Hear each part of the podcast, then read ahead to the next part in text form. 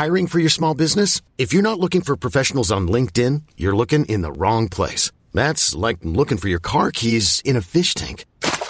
LinkedIn helps you hire professionals you can't find anywhere else, even those who aren't actively searching for a new job but might be open to the perfect role. In a given month, over 70% of LinkedIn users don't even visit other leading job sites. So start looking in the right place. With LinkedIn, you can hire professionals like a professional. Post your free job on linkedin.com slash achieve today.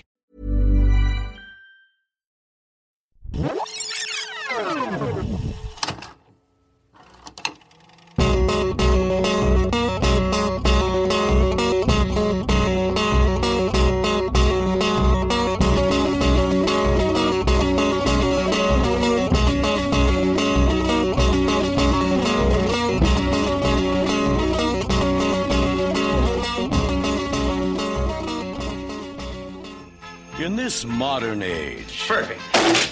Too many people have lost sight of the true meaning of Christmas. Mom! Hush! Shut up, Ralphie! So now, in the spirit of the original, Me to you! Stop! traditional, American Christmas, Thanks a lot! MGM presents A Christmas Story. Dancing through the snow Uncle! Uncle! In a one-horse open sleigh. For the field we go,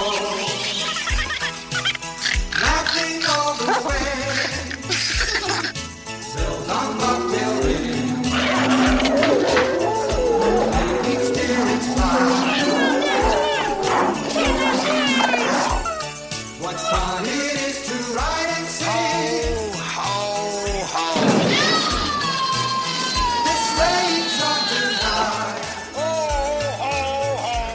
Hello, welcome to another episode of Rewatchability. It's our final holiday themed episode because the holidays are coming to a close soon. forever. Forever. the holidays are done. We're done with No more. 2020 killed holidays. They're Oh, gone. no. we've got, uh, I say this all the time, but we've got a big episode. It's a really big episode. It's one of the most beloved movies of all time. Mm-hmm. Universally seen. You'd have to be an idiot not to have seen this movie. That's right. An Yeah. ignorant goon would would know enough to watch this movie. yeah. We're talking about 1983's A Christmas Story. And uh, before we get into that, I do want to take a minute to mention that we are an Entertainment One podcast, part of that podcast network. And I do want to thank all of the people that donate to our Patreon. That's uh, where you go in and you kick a few bucks to help us keep the show going. We really appreciate it. You get the show early and ad free, and sometimes bonus content. We actually have some Christmas bonus content for you. Uh, go look under the tree. The, the digital tree. Do they have to wait until Christmas morning? Yes. Yes, absolutely. No peeking. That's of course on the honor system. but we uh, uh, recorded an episode about some of our, uh, you know, what we like to watch around the holidays and uh, and that kind of thing. It was a fun conversation.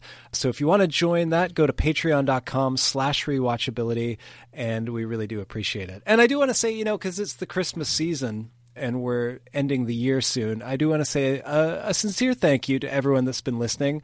I looked at like the charts that were on on like iTunes and stuff on the all the different countries, and really was like because I know most of the people that listen are in like the U.S. or Canada, but there's still like there's people all over the world listening to this podcast. Wow, uh, people in uh, even people in like Australia and New Zealand where. Where they're just living life. oh my god. They have They no problems this, right yeah. now. Can we just move there? Be in a Lord of the Ring? Yeah, if Just like all the rich people are. if you're one of the people listening in New Zealand, can you sponsor the three of us to? I'm eligible. You can marry me if it'll get the green card situation worked out. and uh, Blaine and I are, uh, you know, we'll leave our partners.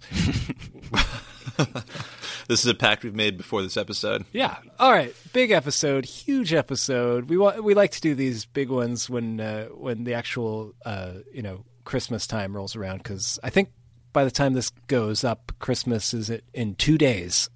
I kind, I kind of uh, alluded to this slightly in a, a cheeky sort of way a minute ago, but you guys have never seen a Christmas story. This is watchability for you. We should have renamed it. Yeah, yeah. It's uh, my. What the fuck is wrong with you?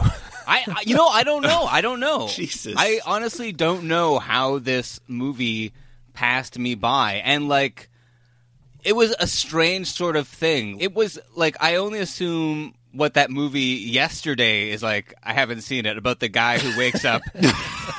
Wait, are you just alluding to another movie you haven't seen? I- there's great. tons of movies good I to make haven't your point. seen. It, it, it, it's good. but like at a certain point, everybody sort of started talking about this movie as a beloved Christmas favorite, and I'd never heard of it. And then all of a sudden, I began seeing things related to this movie, like that image of Ralphie doing the demonic smile, the BB gun, and that lamp, the leg lamp, and I was like, "What the mm-hmm. fuck is this? What is this all about?" And you know, I think by that time, I was just sort of over watching Christmas movies for the sake of Christmas movies. Because, I mean, a lot of the times they are a little bit sentimental, they're a little bit family orientated, and I want to watch movies that are sort of exciting and not necessarily set at Christmas or not necessarily about Christmas. So I never watched it.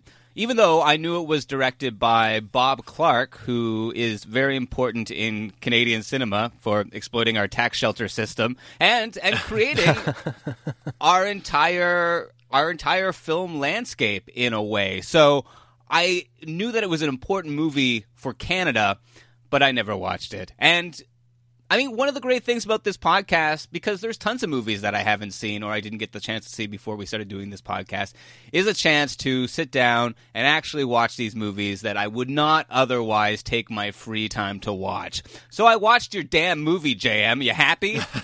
it was like uh, such a casual suggestion. I just assumed you guys had seen it, like the rest of the world. What about you, Blaine? You, why why have you never seen it?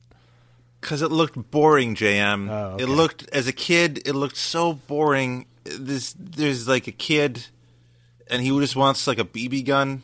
There's no explosions. There's no car chases. I mean, he has a gun. Uh, That's pretty cool. yeah, it shoots BBs. I don't know. Like it, it just like in my in my kid mind, it also looked really old. Like it looked like it was from the fifties, Right. Uh, because it was placed then, and I no, I it didn't takes place in like the 40s. Right. Yeah. So I, I it didn't appeal to me as much as I think it might have appealed to my grandparents' generation or my mom's generation. Um, Your So you don't- you don't watch any- it's not the Dick Van Dyke show. I mean, they're listening to radio shows. Little Orphan Annie, like it just it, it's very it feels Right. very very old. So what you're saying is you don't watch any movies set before uh, the date of your birth. Is that right? I well, this was this was on the date of my birth, and I still didn't watch it. So, but it's uh, set in the past. So you like you've never seen like the Quest for Fire or like the Back to He the Future after the first cavemen. 15 minutes. Apocalypto. No, Right. nothing. I don't go to the past. I live in the present, man. No, I, I just like it just felt it just felt boring. I don't I feel that's what it was when I was a kid. It didn't look appealing.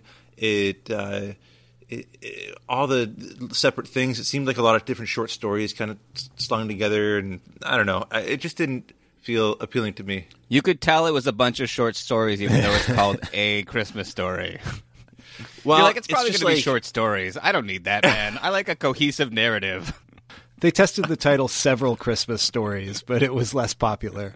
I think that it's also a bit hubristic to name yourself a Christmas story. There's going to be other Christmas stories out there, and you're just saying you're a Christmas story. It's I not saying understand the that. Christmas story. I know, but Yeah, there already is a the Christmas story. It's Die Hard. right?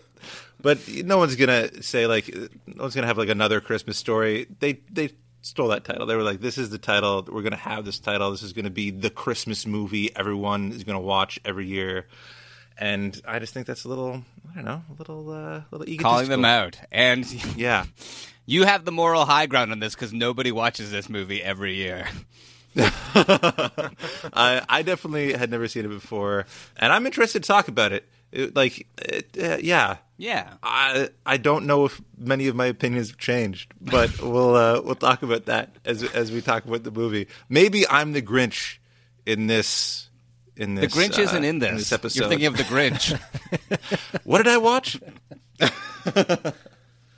what about you, JM? How how did it soothe the things that ailed you? How did this? you asked for this movie for Christmas. Your parents wouldn't get it for you because they thought you put out your eye. right, and I then it was did, behind yeah. the desk. It was the And you were VHS tape, out- that sharp cardboard corner. no, I, you know, this was never a favorite of mine in the way it is so many other people's. I, I kind of just assumed like it would be Blaine's favorite or something. I don't know why. Like you'd be like, it's not "Oh, a I romantic wanted-" comedy. That's Yeah, true. come on, man. But uh, well, he has some. There's some romantic tension with the teacher character. yeah, true. Um, but yeah, I, I I do actually distinctly remember the first time I saw part of it. I remember I was at my grandparents' house. I was like a little kid, and I saw the part where Ralphie like beats the crap out of the bully, oh my god, and the bully gets like the bloody nose. that's so graphic. Like I, Yeah. he was like, I thought that's he was going to favorite cave his head in. It was, it was, Yeah, it was like getting really it was dark. very much like he grabs a stone. You're like, no, oh my god. But yeah, I had that. I don't even think I knew it was a Christmas thing yet, and then I kept watching, and it felt like uh, because I was like a little kid, I was like, oh, maybe I shouldn't be watching this, like this. And then it, I, I saw there was a Christmas thing, and yeah, I had the weird reaction to it being like set in either late 30s or the early 40s, so it felt very just like weird and kind of gross in a way just because the first thing I saw of it was this like kid's bloody nose. So it just seemed like this kind of like and it is a little like rough around the edges in a way that a lot of other Christmas entertainment isn't. Specifically the Christmas entertainment I was watching as a young kid like was all very sanitized and like, you know, glossy and you know, like kid stuff. So This the is a fact bit that, like, dark. It's a bit dark. You wouldn't expect that from the director of Black Christmas. yeah. but like, yeah, so I, I didn't even know what it was. I literally watched like 15 minutes of it. And it wasn't until probably years later that I found out what it, that it was part of a Christmas story. And probably even longer after that, that I found out that it ha- kind of had this huge following or, or was beginning to have this huge following because like i said it was never one that i felt like i had to watch every year uh, you know but i've certainly seen it many many times over because of all the tv viewings i i honestly don't know if i've ever like sat down and watched it from beginning to end as i did this time. Like Mm. I, I had to rent it on iTunes, and like I've never rented it before because it was just always on TV, and so I've probably seen it dozens of times. But in this kind of hodgepodge, you know, you watch a scene here, a scene there, which is kind of like. Uh, I think what you saw as a negative, Blaine, is probably why it's endured as this kind of TV favorite because it is so episodic and so driven by these short bursts of stories that like yeah I, I even got a little restless at times watching it now but it's perfect for you know watching it starting in the middle like you don't Yeah. feel like you've missed out on anything or watching Yeah. the beginning of it and then doing something else you know what i mean it's totally like, a like a family gathering movie where you can put it on and talk to people and then check Check out the parts of it turkey. and go into the kitchen and you know all that Yeah. stuff. Like it's yeah, it's a uh, background movie for sure. well, no, I'm not saying that. I don't. I don't mean that, that necessarily. Yeah. I'm more saying like the structure of the movie lends itself well to TV in a way that other Christmas movies that have more of a narrative through line don't necessarily. But let's get into what actually happens in this movie, in case anyone else listening hasn't seen it. Uh, Rob, do you want to do a rundown of the the plot? There are literally dozens of us. okay, so a Christmas story, it starts, as many stories do, at the beginning, with Ralphie looking through a toy store window. And this is a you know a favorite Christmas tradition to to go check out the department store windows and sometimes there's displays. All the toys in this window are like very violent. This is the first thing I noticed about this movie is that the, Well, they're all like World War II toys kind of things, like tanks and well, it's World War One because it's the Red Baron's plane for one. Okay. And this would okay. be set before the U.S. entered the war. Like they don't give a specific date. It's either late 30s or early 40s, but it's definitely like pre America entering World War II. Mhm, yeah, that's right. Because otherwise, that would be a part of you know the backdrop of the movie. Certainly. Mhm, yeah.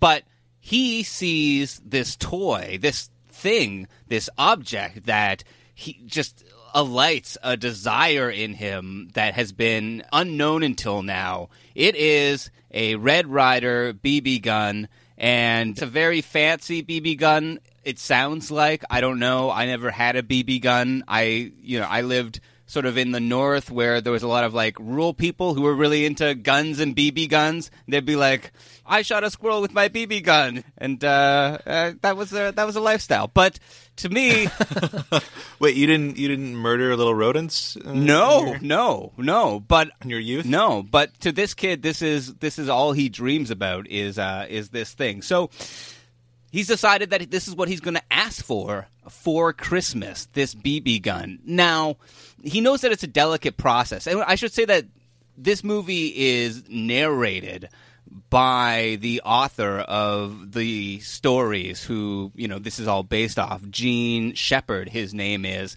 So he describes it and he tells us all of Ralphie's sort of interior thoughts and everything that he's thinking and feeling. Because Ralphie is like very conscious of the performance that it takes in order to get these Christmas presents, the things that you want. In particular, something that's as dangerous as a BB gun. So, you know, when he asks, he sets it up by, you know, putting a advertisement in his mom's favorite magazine. And then he, he suggests it, and it seems like he's, he knows what he's going to do, but he sort of screws it up. And his mom says that he can't get a Red Ryder BB gun because he'll lose an eye. Hurry up, you're gonna be late for school. Yeah, yeah, I'm running late already.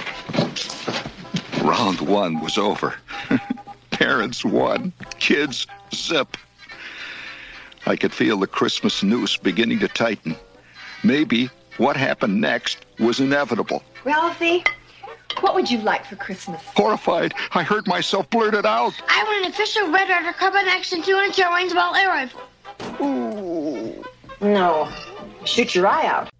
Which, I mean, that was the big danger when you were a kid. Like everything, Yeah. all the toys that were fun had the potential to make you lose an eye, but nothing more than a BB gun. I would say probably. Maybe Boba Fett's uh, torpedo thing.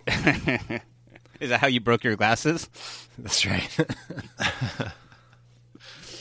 But so he has to figure out another way to get this BB gun.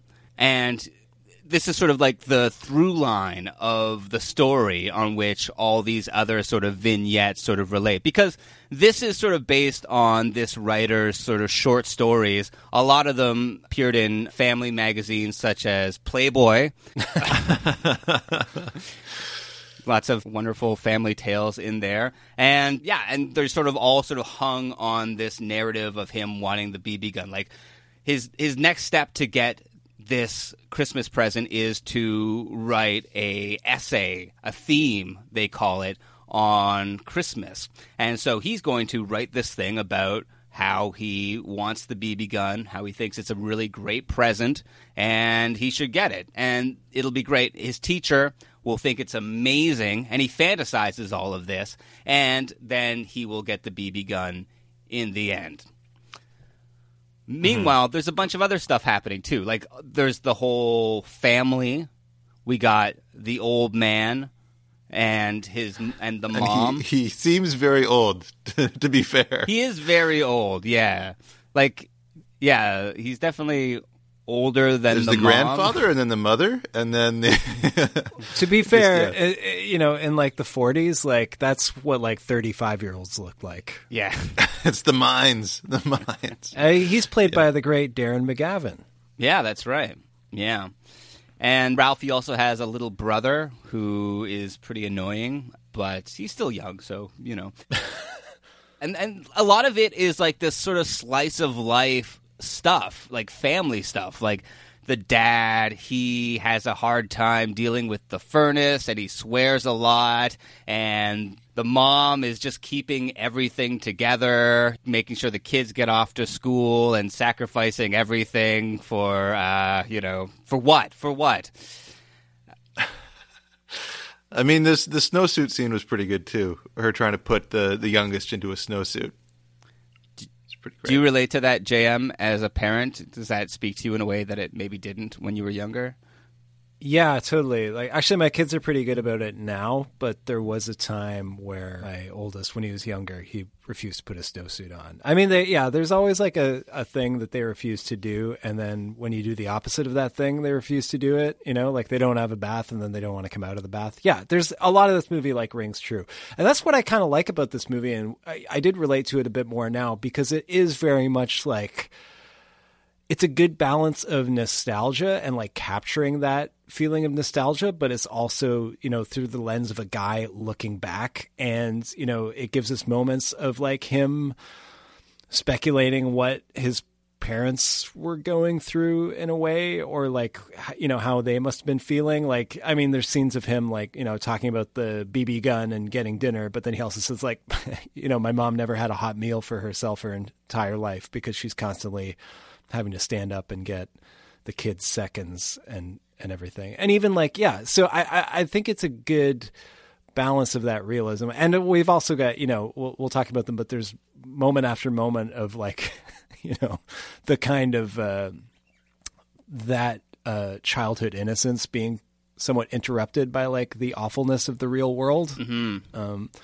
which we'll talk about. The first example, I I think this is kind of where we're at in the story. So if, if I can mention it, is like the Ovaltine, the decoder ring scene. Yeah, mm. that's right. Yeah, he's been waiting to get this little orphan Annie decoder ring. I I don't remember this from the Annie movie, but I guess Annie was a spy or something. was she like working against the Nazis? I don't, you know, it's very confusing.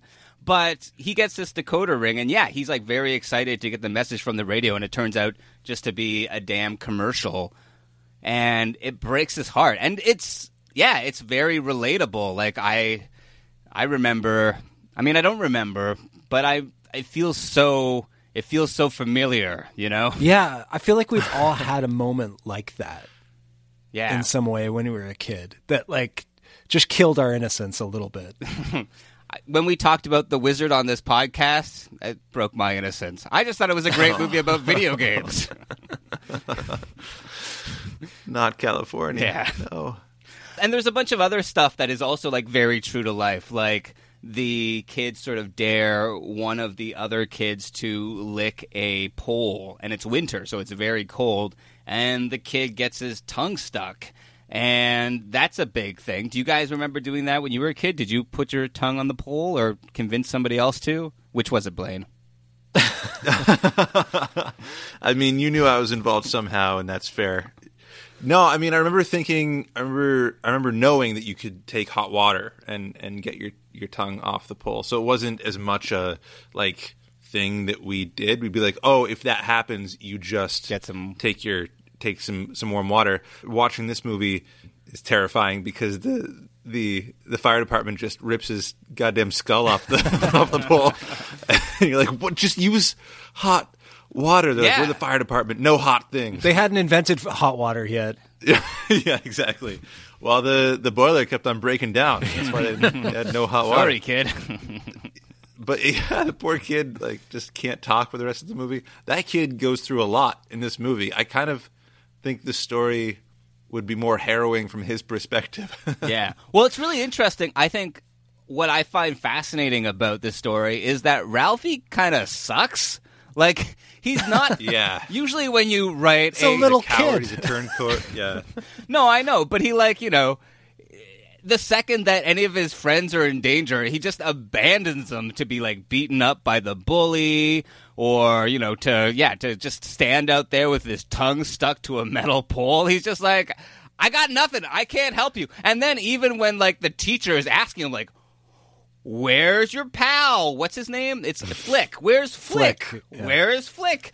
He's like, oh, well, I don't Flick. It's it seemed very, and everyone Flick. rushes to the window except they're in their seats, and it seemed that moment seemed very like uh, cool guys don't look like explosions type type thing. Like they're obviously in on it if they're standing in their seats and everyone else is rushing to see what's happening. Yeah. it's great. It's a, it's a good moment. Mm-hmm. But that yeah, that just felt realistic to me. Like Yeah. I again like I I don't think we're meant to think he's a bad kid, but I think we all have those moments that we think back on. We're like, oh yeah, we were kind of shitty. Like Yeah. or you know, I wish I'd you know I wish I'd told the teacher that Flick was outside. You know, I it all just felt very relatable. Mm-hmm. Yeah. And there's also the bully, as we mentioned before. His name is Scott, Scott Farkus. but Scott, like Right. C S C U T. Oh, is it Scott? I always thought it was Scott. I think. I mean, I had the subtitles turned on, and it said Scott. I'm. Oh, really? I'm gonna look it up. Like, So maybe someone mistranscribed, or maybe he was like the missile. Uh, was supposed to explode all the time in anger. well, the guy who played him is, I think he's Canadian, and he's on Twitter a lot. Well, he was terrifying. He reminded me a lot of my like of the bullies in my He neighborhood. and reminded stuff. me of my bully, T.J. Finch.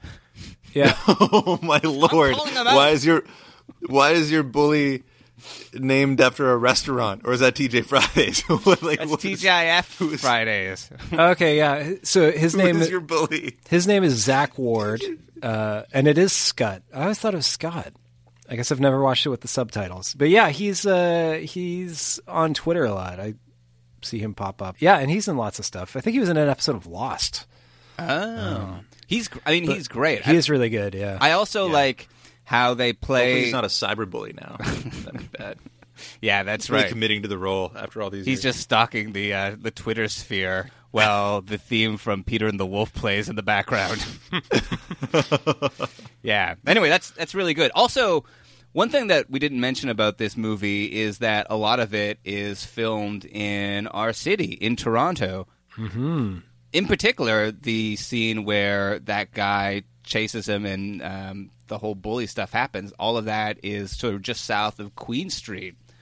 And in fact, yeah, I noticed the the depot of the uh, streetcar depot in the background. yeah. yeah, yeah. yeah. And also the uh, when they go and get the Christmas tree, that's also in Toronto. And the uh, guy who sells them the Christmas tree is like a David Cronenberg veteran. He fought in the David Cronenberg Wars. Oh wow. Fought for our existence. That's Yeah, great. yeah. I'm glad that he he did that. The uh, yeah, that Christmas tree lot. There's a building there now, but it it was across from uh, where Much Music is now. Yeah. Yes, Queen Street. Oh, okay. Yeah, and just Like kitty corner to it. no, just across the street. Okay. It's crazy how much Toronto has changed in the last uh, Oh, forty yeah. almost years. and all the uh, the stuff in the school uh, and outside the school that was all shot in St. Catharines, which is a town between here and Niagara Falls. For people that don't know, Yeah, I could really tell that that was shot in Canada because the school looked exactly like all Canadian schools do. Like Totally. it, there's no American schools that look like that. It's like a Canadian thing. It's like a slightly Britishy Canadian school. yeah, and the school has not been changed since 1939, so it's perfect. Yeah. and uh, we should also mention that like a lot of stuff was shot in Cleveland as well. Everything that wasn't shot here was done in Cleveland. The exteriors of the house, the, uh, The that department uh, big beautiful department store, and and all the That was interiors awesome. there. Yeah, Can you imagine that like slide as a kid going to see Santa? That would have been amazing. Apparently that Well, was if- real. The Yeah, well, they That's insane. They built it for the movie. They actually built it here and then had it shipped down to Cleveland to shoot in the store. And then the store liked it so much they kept it for a few years, just for the, like their regular Santa visits. and then a kid broke his leg. I like how how in the beginning of this movie the guy's like, "What? They're not going to ship me a bowling alley. That's not going to happen." But they shipped a whole fucking department store down hmm. to Cleveland. That's Hollywood That's North, crazy. baby. they shipped a streetcar too. Oh wow. Yeah. They did a lot of a lot of work for this. We should mention the Santa scene because that's the other one where it's like I love the way that Bob Clark uh, films this because you get the distanced view of Santa Claus in the department store, and it just looks so you know, uh, romanticized and so lovely. And then as Ralphie and his brother get closer and closer, it just becomes like a literal waking nightmare. Yeah.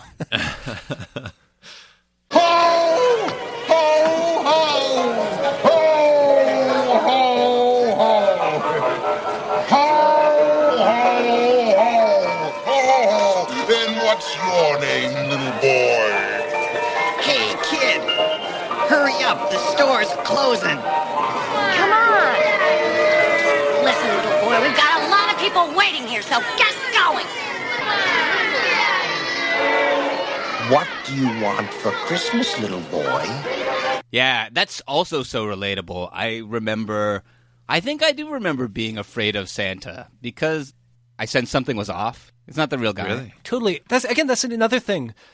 S- It's something this movie this movie ties into that I don't think any other Christmas movie does, and it risks being like slightly off putting for the sake of reality. But like everyone has like a picture of themselves when they were like a little kid with Santa, just fucking bawling. Like, and and I see it too. Like I see it on social media. Like friends with kids have you know post pictures of their kids crying on Santa's lap. I, like Yeah. that that's that's a thing that's almost like a rite of passage so like the fact that th- all the kids in this movie are terrified of santa i mean they have reason to be because the santa in this movie is especially upsetting Yeah. I think he was, he's a veteran of Bob Clark's early horror movies. okay Santa- Yeah. So he just like, you know, went back into his like slasher film roots to be like, this is obviously the guy who should play Saint Nick. well yeah i mean yeah this movie does a lot of it feels similar to black christmas which I just watched Black Christmas. Oh, did like, you? For the first time, like last week. Yeah. did you like it It.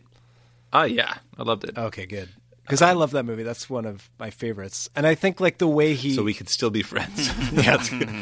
Oh, that's good. Whew.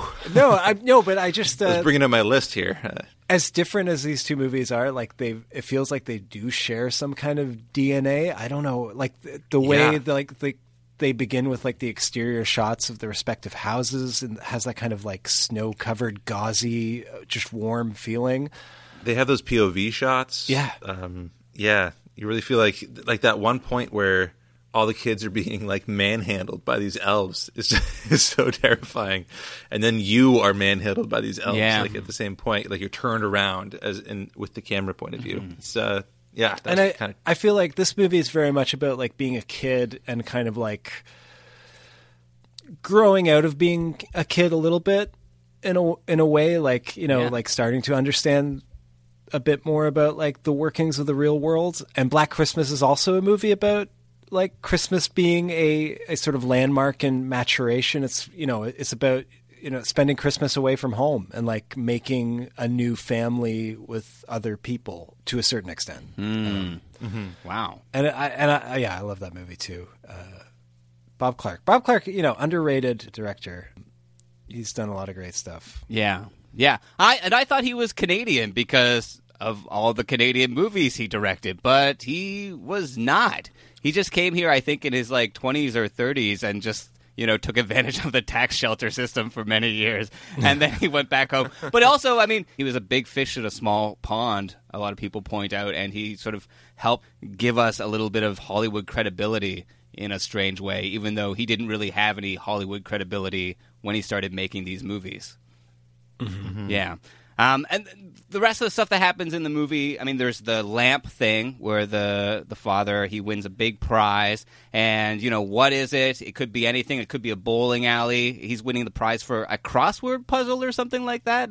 Is that was that a thing? yeah. I mean, I think that's how they like got spies to, to become spies. Yeah, that's what I was days. So yeah, I guess he didn't win the real prize, right?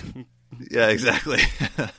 Yeah, but that that was another thing I remember seeing when I was a kid and just being like, "What is this?" Like it's it's felt so different from other Christmas entertainment. Like all of a sudden, there's this leg and this like sexy saxophone music like starts playing on the soundtrack. I mean, it's so weird. Like it's yeah, weird. It's I mean, it is erotic, but it is also like it's a disembodied leg.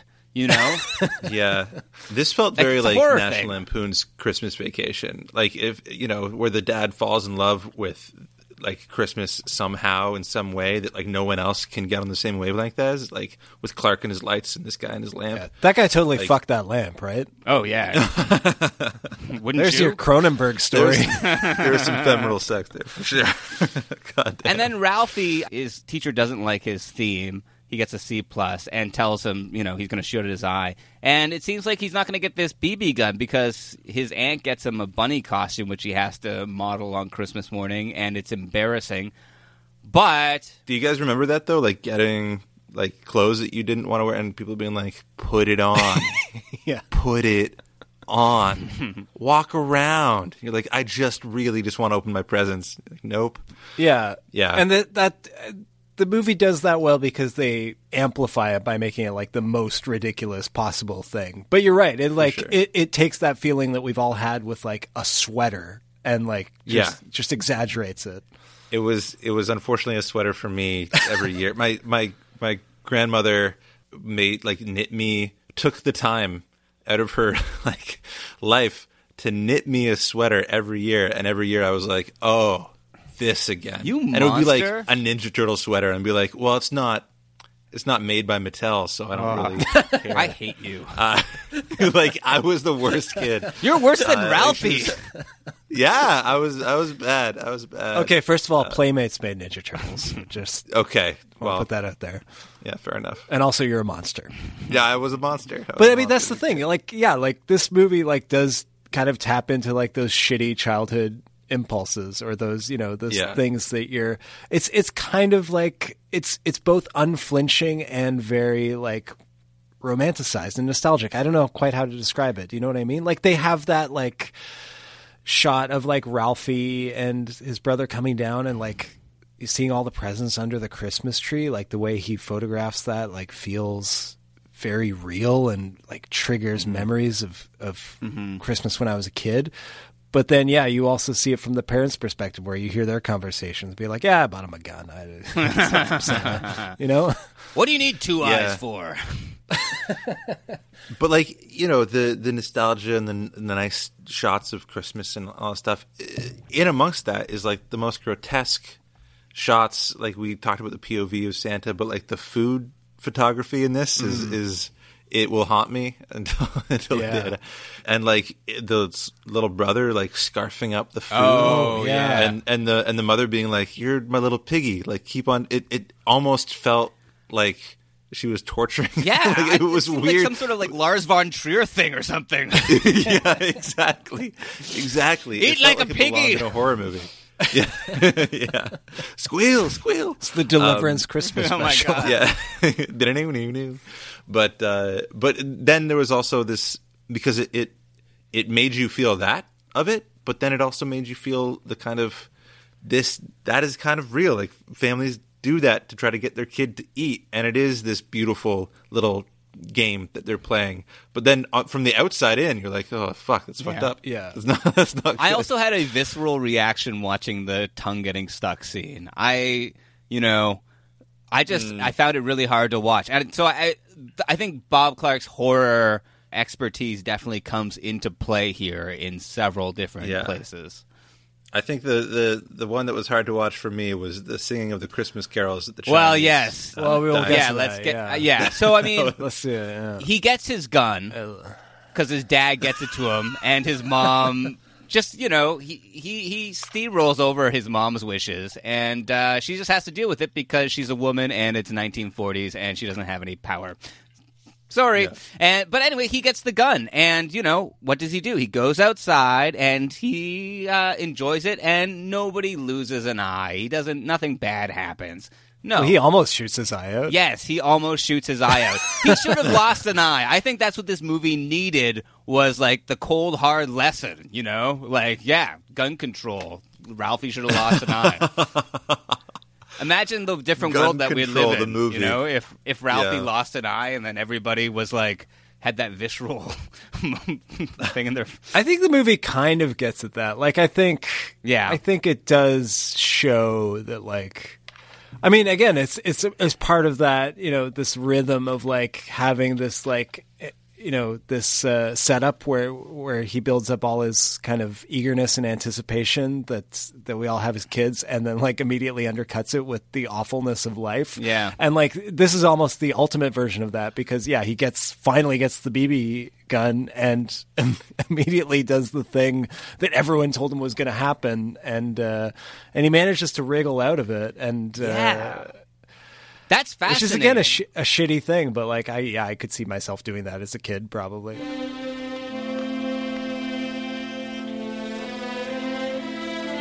Oh,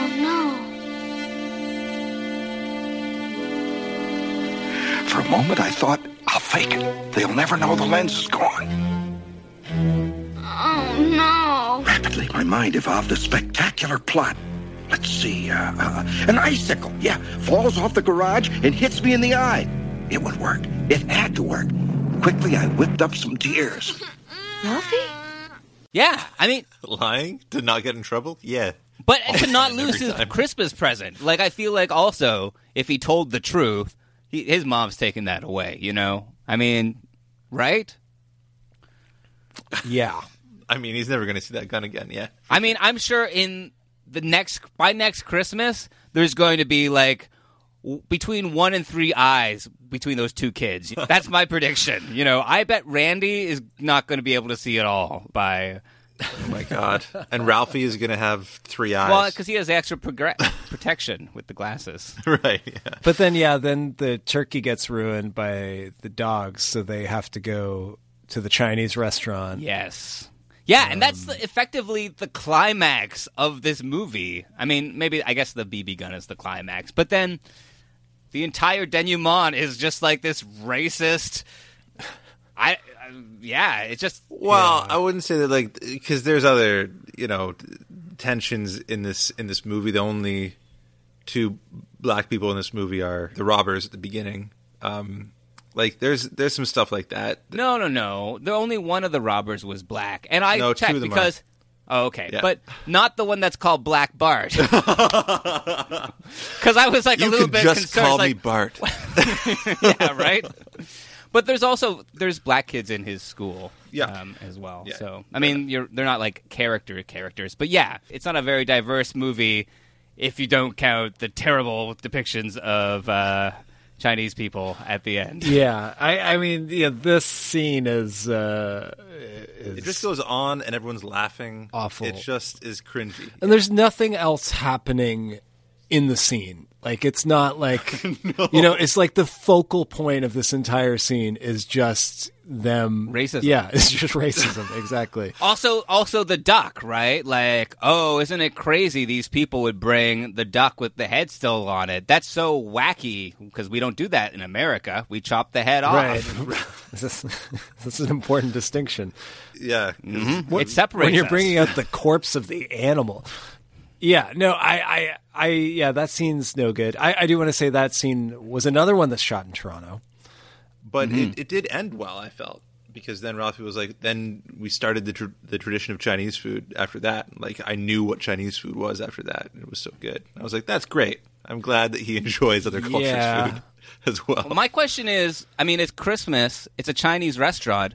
Where are all the Jewish people? I had the same Yeah, thought. Big big question.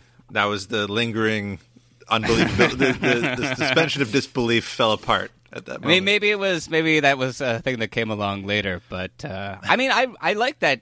I like that there's a parallel Christmas tradition for some people who don't celebrate Christmas because I mean it can be overwhelming, and also, I mean it's no good saying this now because anybody who doesn't celebrate Christmas probably isn't listening to this, but I think about it uh, as well with our programming and uh, people out there who don't celebrate Christmas. We're thinking of you. I know that you don't know that I said that, but we are. yeah, I mean, we do a lot of Christmas movies at this time of year, but it's it's also hard because like this is a show where we're going back and we're you know trying to think of the stuff that we saw when we were younger, and you know, for me, like Christmas TV, Christmas movies were such a big part of this time of year when I was younger, and this movie was too. So yeah, like yeah, I I do feel bad if we alienated our listeners that don't well, don't celebrate next Christmas. year we should do a bunch of different like holiday tradition movies. It would be fun. We can There do aren't eight any. crazy nights. and Eight that's crazy it. nights, and that's it. Yeah, I mean that's part of the problem. Yeah, we're part of the problem. Uh, that uh, you know the the sort of mainstream, uh, you know, Hollywood system doesn't really incorporate uh, other holidays like Hanukkah into. Uh, I can't. Kwanzaa, Can you? yeah. I can't even really think of another uh, Hanukkah movie other than Eight Crazy Nights. No.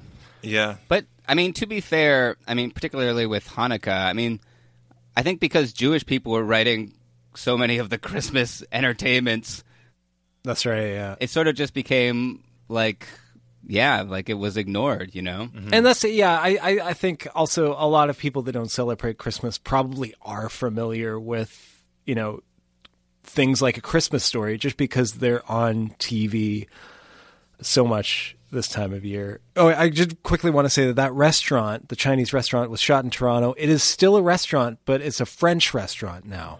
Oh no! Yeah. So you could do the same scene, but with like cartoonish, like Quebecois accents, I guess, if you remade it. They should. They definitely should. And that's a Christmas story. All Uh, some Christmas stories. it's one of the Christmas stories. All right, we're going to take a short break. We'll be right back. I've got some trivia questions for you guys for this movie that you'd never seen before this week, right after this. Hey, it's Danny Pellegrino from Everything Iconic. Ready to upgrade your style game without blowing your budget? Check out Quince. They've got all the good stuff shirts and polos, activewear, and fine leather goods, all at 50 to 80% less than other high end brands. And the best part? They're all about safe, ethical, and responsible manufacturing. Get that luxury vibe without the luxury price tag. Hit up quince.com slash upgrade for free shipping and 365 day returns on your next order. That's quince.com slash upgrade. We're back on rewatchability. We're talking about a Christmas story, and I've got some trivia questions for you guys. Are you ready? We're ready. Let's do this. Okay, question number one. Which beloved 80s TV show did A Christmas Story allegedly inspire? Oh, the Wonder Years. That's right. Yeah. I couldn't find Wow. any like official like documentation of this, but certainly like a lot of, you know, did you ever know this about a Christmas story things, listicles and such do mention that, you know, the kind of nostalgia and the adult narrator talking about themselves as a kid aspects of the Wonder Years were were taken from this movie. Mm. And Daniel Stern is in a Christmas story too. Oh, we'll get to that. okay, question number two. Peter Billingsley, who plays Ralphie, who I think is quite good. He's uh, as great. Ralphie. Like kid Really actors natural. are so hard to find. Do Yeah, well. exactly. He's, he's amazing. He went on to become a producer, and he later produced another Christmas movie. Can you name it? He went on to become a producer. He was what, like nine here in 1983. So that's like. So it's probably like late 90s, early 2000s. I'm, try- I'm trying to. I'm trying to think our way. Don't go on. Jeopardy, Blaine. Just to talk through it on. Je- I'm I'm doing uh, phone a friend, whatever that mi- millionaire who wants to be a millionaire. We have to talk through every answer. Um, that is correct. what do you What do you say, Rob? Um, is is is is stealing Christmas a movie? All right, it is, but that's not the answer. I was actually is it four Christmases? It is four Christmases. Okay, yeah, okay. How did you know that?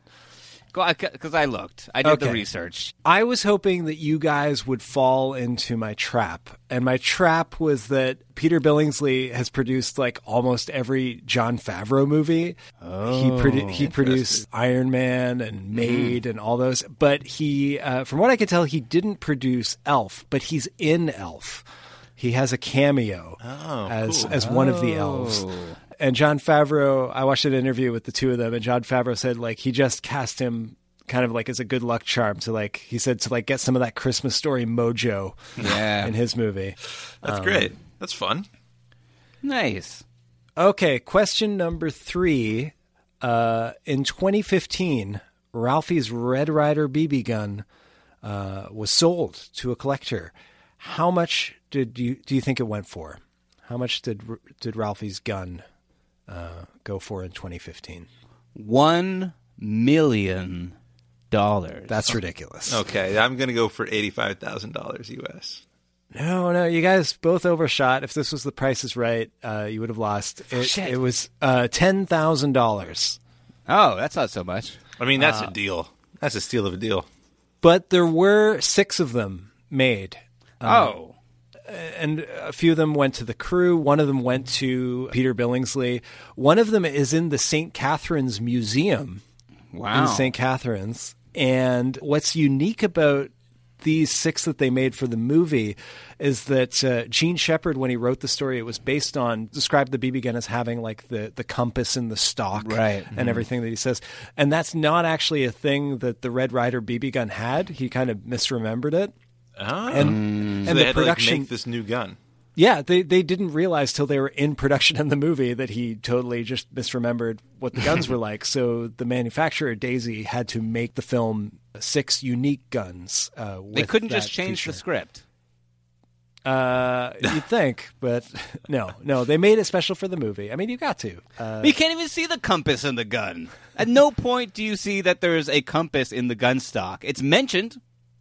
I think you can see it. No, I don't know. maybe not. The gun always points north. It's fine. So that gun that was bought in 2015 for ten thousand dollars was bought by the people that run the Christmas Story Museum, uh, or the Christmas Story House, which runs as a museum. Did you guys hear about this? Yeah, yeah. It's the guy who, I guess, apparently made his fortune selling replicas of that lamp, the leg lamp. Is that yeah? I didn't know that actually, but He he, made a I fortune doing that. Well, maybe not a fortune, but enough to buy the Christmas Story house and make it into some weird museum. Uh, a lot of sad middle-aged dads want to fuck lamps, and this guy. uh, capitalized on Honestly, at this point, that lamp's looking pretty good. I just that's want how the f- something. I just want something I can turn on, man. I'm so old. Uh, but he uh yeah so this guy the christmas story house was put up for sale and he bought it do you know how much he bought it for rob One million Eighty-five thousand dollars. dollars. blaine's closer without going over because it was bought for $150000 Wow. I mean, but he had to totally renovate it like the outside was a different color and the inside wasn't exactly the same because they shot it on a soundstage in toronto so Wow. he, he renovated it all to look more like in the movie and it operates as a, a museum and you can actually book it as almost like an airbnb but Wow. you book it through their website and you can go stay overnight and i was reading there was an article about it recently about how like with covid and everything their business has not been what it was and it's not as of today it's not booked for christmas and christmas eve which uh, which they said is kind of unheard of uh, Guys, that's a great opportunity. Let's book the Christmas Story house for Christmas. Yeah. And we'll just all go spend Christmas together. we, we The border- can't. the you know, we can't see our, our our families. Why? why? Why not see each other yeah Great. in another country in another country? You know, we're not breaking quarantine to do that. That's awesome. Uh, so yeah, if you're yeah, check it out. I don't know if it's been booked since I last checked, but if you're a fan of the movie and you're in Cleveland, you could go uh, spend Christmas there. Which I mean, like, I almost wish I was a bigger fan of that movie so that I could do that. Like, because that sounds awesome. Like, if Fox would rent out like whatever floor The they shot? Die Hard in, or the Nostromo, yeah. No, but I was thinking like, yeah, like they could turn like have like a Nakatomi Plaza themed Airbnb thing. I would, I would do that. Can you Uh, imagine if there was just a whole industry of like movie fan Airbnbs where you can stay in like Oh no, Rob, there are. oh shit. There totally are. Uh, there's like, uh, yeah, we'll talk about it off air. There's Okay. Uh, there's some funny ones. W- one was literally there was one in Vancouver that was literally just like a closet next to a stairwell, and they were like, rent out the Harry Potter room because Harry Potter slept in a Oh cupboard under stairs. That's so oh, funny. that's sad. There was uh, a deleted sequence from this movie. Did you guys know about this? That there's almost this extended uh, fantasy scene where Ralphie and Flash Gordon uh, fight Ming the Merciless. Interesting. Yeah, yeah. And I saw that Ming the Merciless was played by this guy, Colin Fox, who was on Psi Factor, a, a bad Canadian TV show. Oh, Right. amazing. That's awesome. Yeah.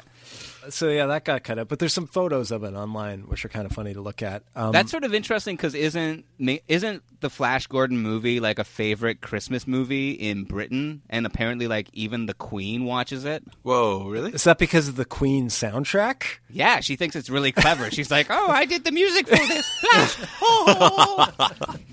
I have heard that. Yeah, like the, yeah, the Queen watches that at Christmas or something. That's weird. I mean, Uh, that is weird. I that's a terrible fucking movie. I mean, I, I don't watch The Crown, but if there was like a season of The Crown that was just like seven or eight Christmases in the life of the Queen watching Flash Gordon, I would check that out. Like Mystery Science Theater style, making comments. Yeah, just Olivia Colman riffing. That would be. I would watch that. Oh man. Okay, yeah, we mentioned earlier we alluded to the fact that there are some sequels to this movie, and I say sequels plural. Whoa. First of all, the most kind of official sequel I would say was the 1994 movie It Runs in the Family, which is also known as My Summer Story. Did you guys ever see this? No. I don't know why you would have. Uh, but this was another Bob Clark movie, and uh, again he collaborated with Jean Shepherd to tell the story about uh, about Ralphie, here played by Kieran Culkin. Good Culkin. Yeah, and the the dad and the mom are played by Charles Grodin and Mary Steenburgen. Oh, Nice. that's great. Yeah, and I've never seen it. I I really should uh, because all of those people are great. Um, I would check it out. and yeah, it just it's not set at Christmas, but it just continues the story of the family. There was also just a few years after this movie, in 1988, they again did an adaptation of Jean Shepherd's stories about Ralphie, which is kind of you know like the autobiographical kind of stand-in for his childhood. They did a Disney TV movie called Ollie Hopnoodle's Haven of Bliss, Wow. Good uh, name. which How is did a that re- not become a classic. so yeah. A Christmas story is not looking so bad right now, huh, Blaine? Yeah, that's fair. That's fair. And it's about Ralphie when he's 14, and it's about like the summertime and going on a trip with his family. And uh, here, Ralphie's played by Jerry O'Connell. Oh wow. Whoa. Canada's own. Is he? He is he slid Canadian? into that role. I don't think he is. And then, as we mentioned, there was the much maligned Christmas Story 2 from 2012 that went straight to video, featuring Daniel Stern as the dad from the director of uh, The Flintstones and Jingle All the Way, and some other straight to video Scooby Doo movies. Um, this one is set uh, seven years after the first movie. Ralph is now 15. He's coursing with hormones. You know, he wants to meet women, and he wants a uh, a convertible, a car for Christmas this You'll year. lose an eye. Yeah, I don't think anyone said that. You'll lose your virginity. oh god. Uh, so yeah, and that from I've never seen it, but I watched the trailer and it looks uh, awful uh, from all accounts. It's terrible. I mean, it's very like slapstick. Uh, it's there are scenes of like, uh, you know, people dressed as Santa's elves hitting each other with giant candy canes, and like one of Ralphie's friends working at a department store like accidentally like grabs a woman's breast, and like her boyfriend gets angry at him. That kind of mm, thing. It, nice. It it looks like a nightmare. That sounds like a Playboy story more, more than Right. this one did. And then finally, there was a Christmas story live just three years ago. There was, you know, how they do those like live, you know, shows based on pre existing properties to the enjoyment of no one. Right. They did The Grinch this year. I don't know if you guys watched that. Right. No. They did that uh, in 2017. Maya Rudolph played the mom. I don't know why Maya Rudolph was doing this. Uh, yeah. and Matthew Broderick was the narrator, like the Jean Shepherd part. He's a good narrator. He has some practice. Yeah, I watched some clips on YouTube, and like, yeah, it seemed pretty good. But he was also like in the scenes, like just kind of hanging around, like like a oh. ghost, describing what was happening, which was just kind of weird. Yeah. So another thing about this movie, uh, a big reason why it's become so popular is that they have those 24-hour marathons Right. uh, on on cable TV. So the movie, the rights to it were sold in 1986 as part of a 50 movie package deal to Warner Brothers from MGM, and this movie was basically just tossed in to like make it a round number of 50 movies and uh, and the channel TNT showed uh, showed it as a 24 hour marath- marathon for the first time in 1988 as kind of like a, a joke or a publicity stunt and I it ended up just becoming a big hit and they've Yeah. done it uh, every year since I think and and people all tune in They do Not that you with like guys. the James Bonds. You know, they they just do these like huge marathons over the holidays to try to get people. yeah but those are like 20 movies this is Yeah, no, one movie over and Yeah. over yeah. It's like those people that watch Cats over and over again for charity. Like it's oh, yeah. jeez. Uh, and uh, I did want to mention, like, I, I guess there has been like some debate on the internet in recent years about like whether or not elements of the movie are kind of problematic now. Like, obviously, the the scene in the Chinese restaurant is not so great. Oh, I did want to mention the the scene for the Chinese restaurant in the live version they did a few years ago was drastically changed so that the uh, Even more racist. Yeah. That's uh, no, not, not thankfully. No, they they got they had the same scene where the waiters come out and sing, but instead they hired like uh, an LA based a cappella group, and so they sang uh, "Deck the Halls," uh, you know, flawlessly, and it sounded beautiful. And then uh, the actor playing the dad said, like, "Oh, I wasn't expecting that." And then Ken Jeong, who played like the maitre d' of the restaurant, was like, "What were what were you expecting?" it's kind of like Yeah, a yeah. fun nod to the Wink, wink. awful scene that was Yeah. originally there. well, that's Uh, good. But then there's also been like some talk about like is this movie pro gun? Like uh, you know, I, I think a few years ago there were like a few think pieces written about this. You know, given all the mass shootings in the states, I think people were starting to like interrogate like uh, you know toy guns as you know uh, a sort of uh, you know a, a problem in, in American toy culture, and that conversation's been renewed a bit this year. I don't know if you guys saw that viral video of Santa refusing to bring a toy gun to a small child. Did you Oh, guys wow. see that? Mm. That's cool. No. Like I, I even think a Christmas story was trending on Twitter because it was like there was a Santa Claus. Uh, I think it was in New Jersey, and the kid said he wanted a toy gun, and Santa was like, "I, I don't bring toy guns. Like uh, maybe your dad can get it for you, but Santa doesn't do that." and then the mom like rushed over, was like, "No, no, he wants a Nerf gun." And the kid was like four or something. The kid looked super young. It's like, "Oh no, he wants a Nerf gun," and Santa's just like, "Yeah, no, sorry." Sorry, and- man. And that became like a huge, like, like you know, right wing media Oh, freaked course. out about it, and were like, "They're liberals are ruining Christmas, like with their woke Santas." Yeah. I And- I feel conflicted. I mean, I think there is something to like you know like the culture of guns and violence. But I mean, this is a movie that was about the 40s, and that's what people, especially like young boys, were sort of socialized into. There were westerns on, I mean, in the radio, not on TV yet. There was there was like a culture of guns. I mean, you can criticize it, but criticizing something that happened 60 years ago, what's the effect going to be? There's not going to be any, you know, change to like right now. Like I don't think we have the same sort of culture of guns as they had in this, which is why it was so like shocking when like the entire store window was full of like war machines. Yeah.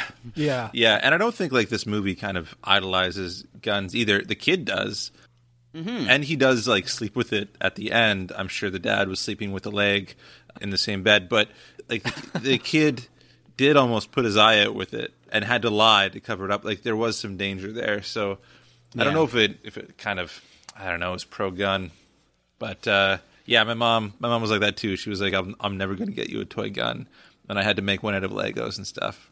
You had to use your imagination. Yeah, exactly. I had to get creative. Ugh. make one out of soap. Ernest. Well, that's a Christmas story. That's pretty much all I wanted to talk about. Um, I know you guys hadn't seen it before, but how did you like it?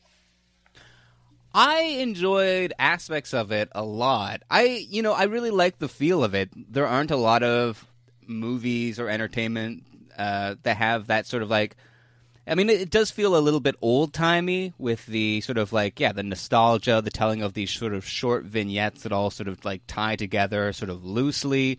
It's very like literary with the with the narrator sort of speaking everything, but uh, you know, it felt very familiar. Like it reminded me of some something else that I never really experienced as a kid, but I heard like once and was like, "Oh, I get why people are sort of into this, but also I never have to see it, or I mean, I never have to hear it again." Is Stuart McLean's Christmas stuff? Like, I mm. know a lot of people really love his stuff.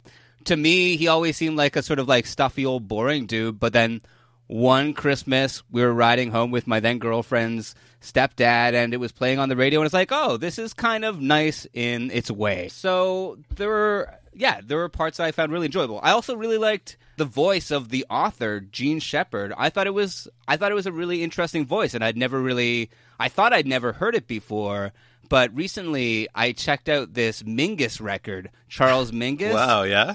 Called The Clown. And it's it's this crazy record where I mean, of course, there's a lot of like you know crazy Charles Mingus jazz stuff, but then there's this improvised Jean Shepherd story to it as well. It's really it's a neat record. And then while I was researching him a little bit further, I found out that he's a really huge influence on Seinfeld. Oh yeah, I saw that. Eh, which is interesting. I mean, you know, obviously Seinfeld was a huge cultural touchstone. Did And Jean also- Shepherd date a teenager when he was like 35? I hope not. I mean, yeah, I don't know. Um, also, also apparently, Jean Shepherd's uh, stories were an influence for a Steely Dan album. Oh. Jesus, the Yeah. musical, the musical resonations here is crazy. I mean, I just thought that was really cool. So, I mean, I would be interested. I love like.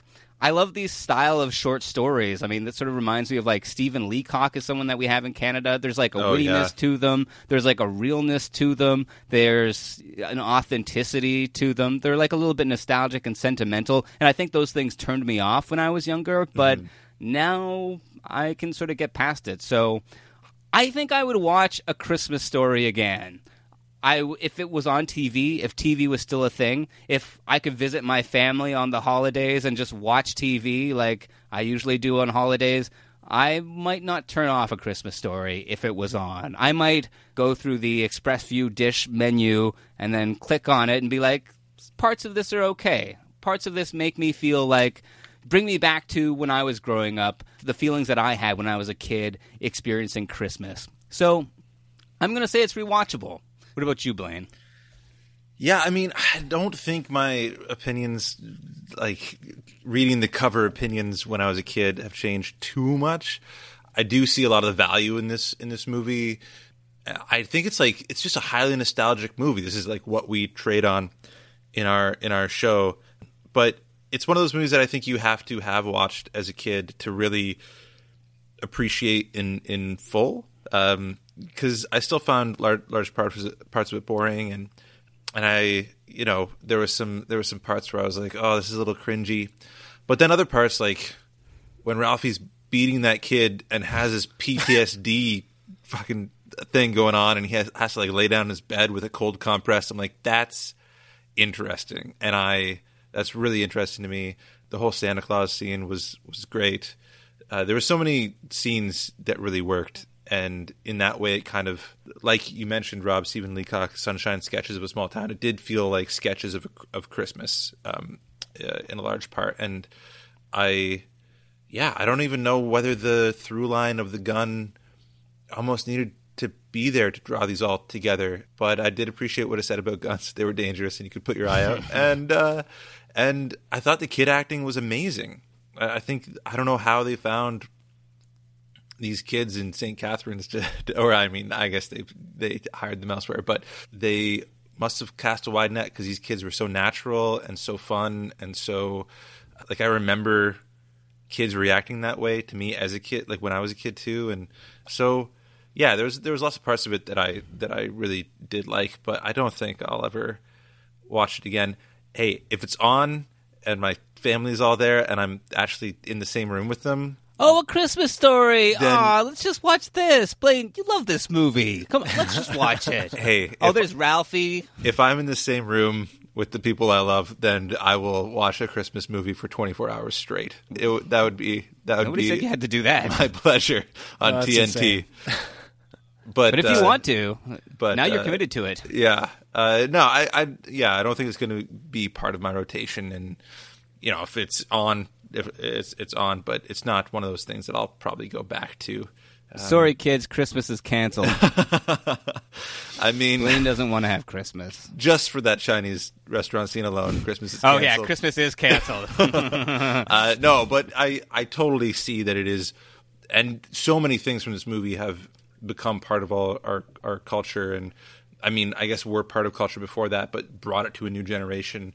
Um, you know, there are people in China starving and all that stuff. Like, you Oh, know, no, you, yeah, you, no. you hear that you hear that stuff just as a kid around the dinner table, or some kids even make fun of it around other dinner tables and stuff. when So- I was a kid, it was Ethiopia. yeah, it was Africa for me. Yeah, um, I don't think my mother ever said that, but I heard like other kids saying that, and that was the the, the thing. What country do you scapegoat to make your kids eat, JM?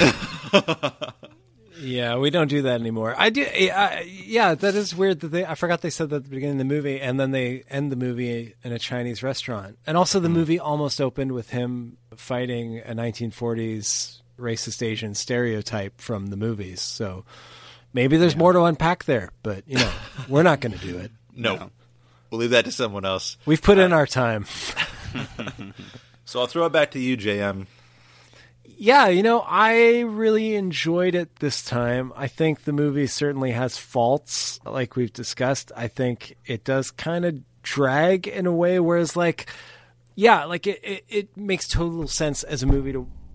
It makes total sense as a movie to watch on TV and and to enjoy that way. But it, you know, it was hard to like picture people sitting down in a movie theater in 1983 and watching it, like because it is so like episodic and and and uh, it's it's it It takes feels its kind of like a drop-in movie. Like you can like drop in and leave, and yeah. But I like that about it for you know for all the reasons we described. And I I think the thing I like about it most is what I keep coming back to, which is it's really hard to thread that needle of being both like wistful and nostalgic and and really getting to like the heart of like how it felt to be a kid, but at the same time like having these uh, you know goggles of realism that you have as an, an adult where you can not shy away from the unpleasant parts or the gross parts or you know the understanding of you know what your parents might have been thinking. Uh, i was also thinking about it in a bit of a different context now because like we're obviously living through one of the hardest years of our lifetime and christmas is going to be very different for everybody right now. And this movie is also kind of you know I, I think back to like how different last christmas will be from this christmas even uh, and this movie takes place like we said in the late 30s or early 40s before the war began for the us for the country this movie takes place in so it's weird that this movie is also kind of about this bubble of innocence before this impending uh, doom or this, you know, this catastrophe that Ralphie's dad died at Iwo Jima. Oh Jesus! no, he's too old. Uh, but I mean, it's also like uh, you feel like the remnants of the depression in this movie too. So mm-hmm. it's weird that you know we're coming out of one tragic American events and and heading into I know obviously the war was ultimately victorious for the states but like I mean it's you know the Christmases to come are going to be ones full of hardship as well. So I think the timing of this movie is interesting in terms of it being this this little sliver of of normalcy in, inside of this crazy time. So like I almost reacted to it more strongly because we're currently living through a time where we don't get to have that degree of normalcy and seeing that the movie kind of subtly uh, hints at the precariousness of that uh, I don't want to say the word normalcy again but of of, of that comfort so yeah, I, I yeah, I, I, I dug it. I, I think it's really great. It's still not, you know, one of my absolute favorites that I, I feel like I, I need to watch. You know, like like a Die Hard, like a I love the original Miracle on Thirty Fourth Street. But yeah, I still think there's a lot of good stuff there. Mm-hmm. Nice. That's it for this week. Happy holidays, everyone. Thank you so much for listening. If you want to hit us up during the holidays, you can find us on Twitter at Rewatchability, Facebook.com slash Rewatchability. Uh, I think there's an Instagram. Um, Yeah. and uh, as always, you can like and subscribe to us on Apple Podcasts or on whatever podcast app you use. Until then, don't shoot your eye out. Good advice. Ah! Oh no, Rob! It was a microphone. How did he do it with a Jesus? It's a shotgun mic.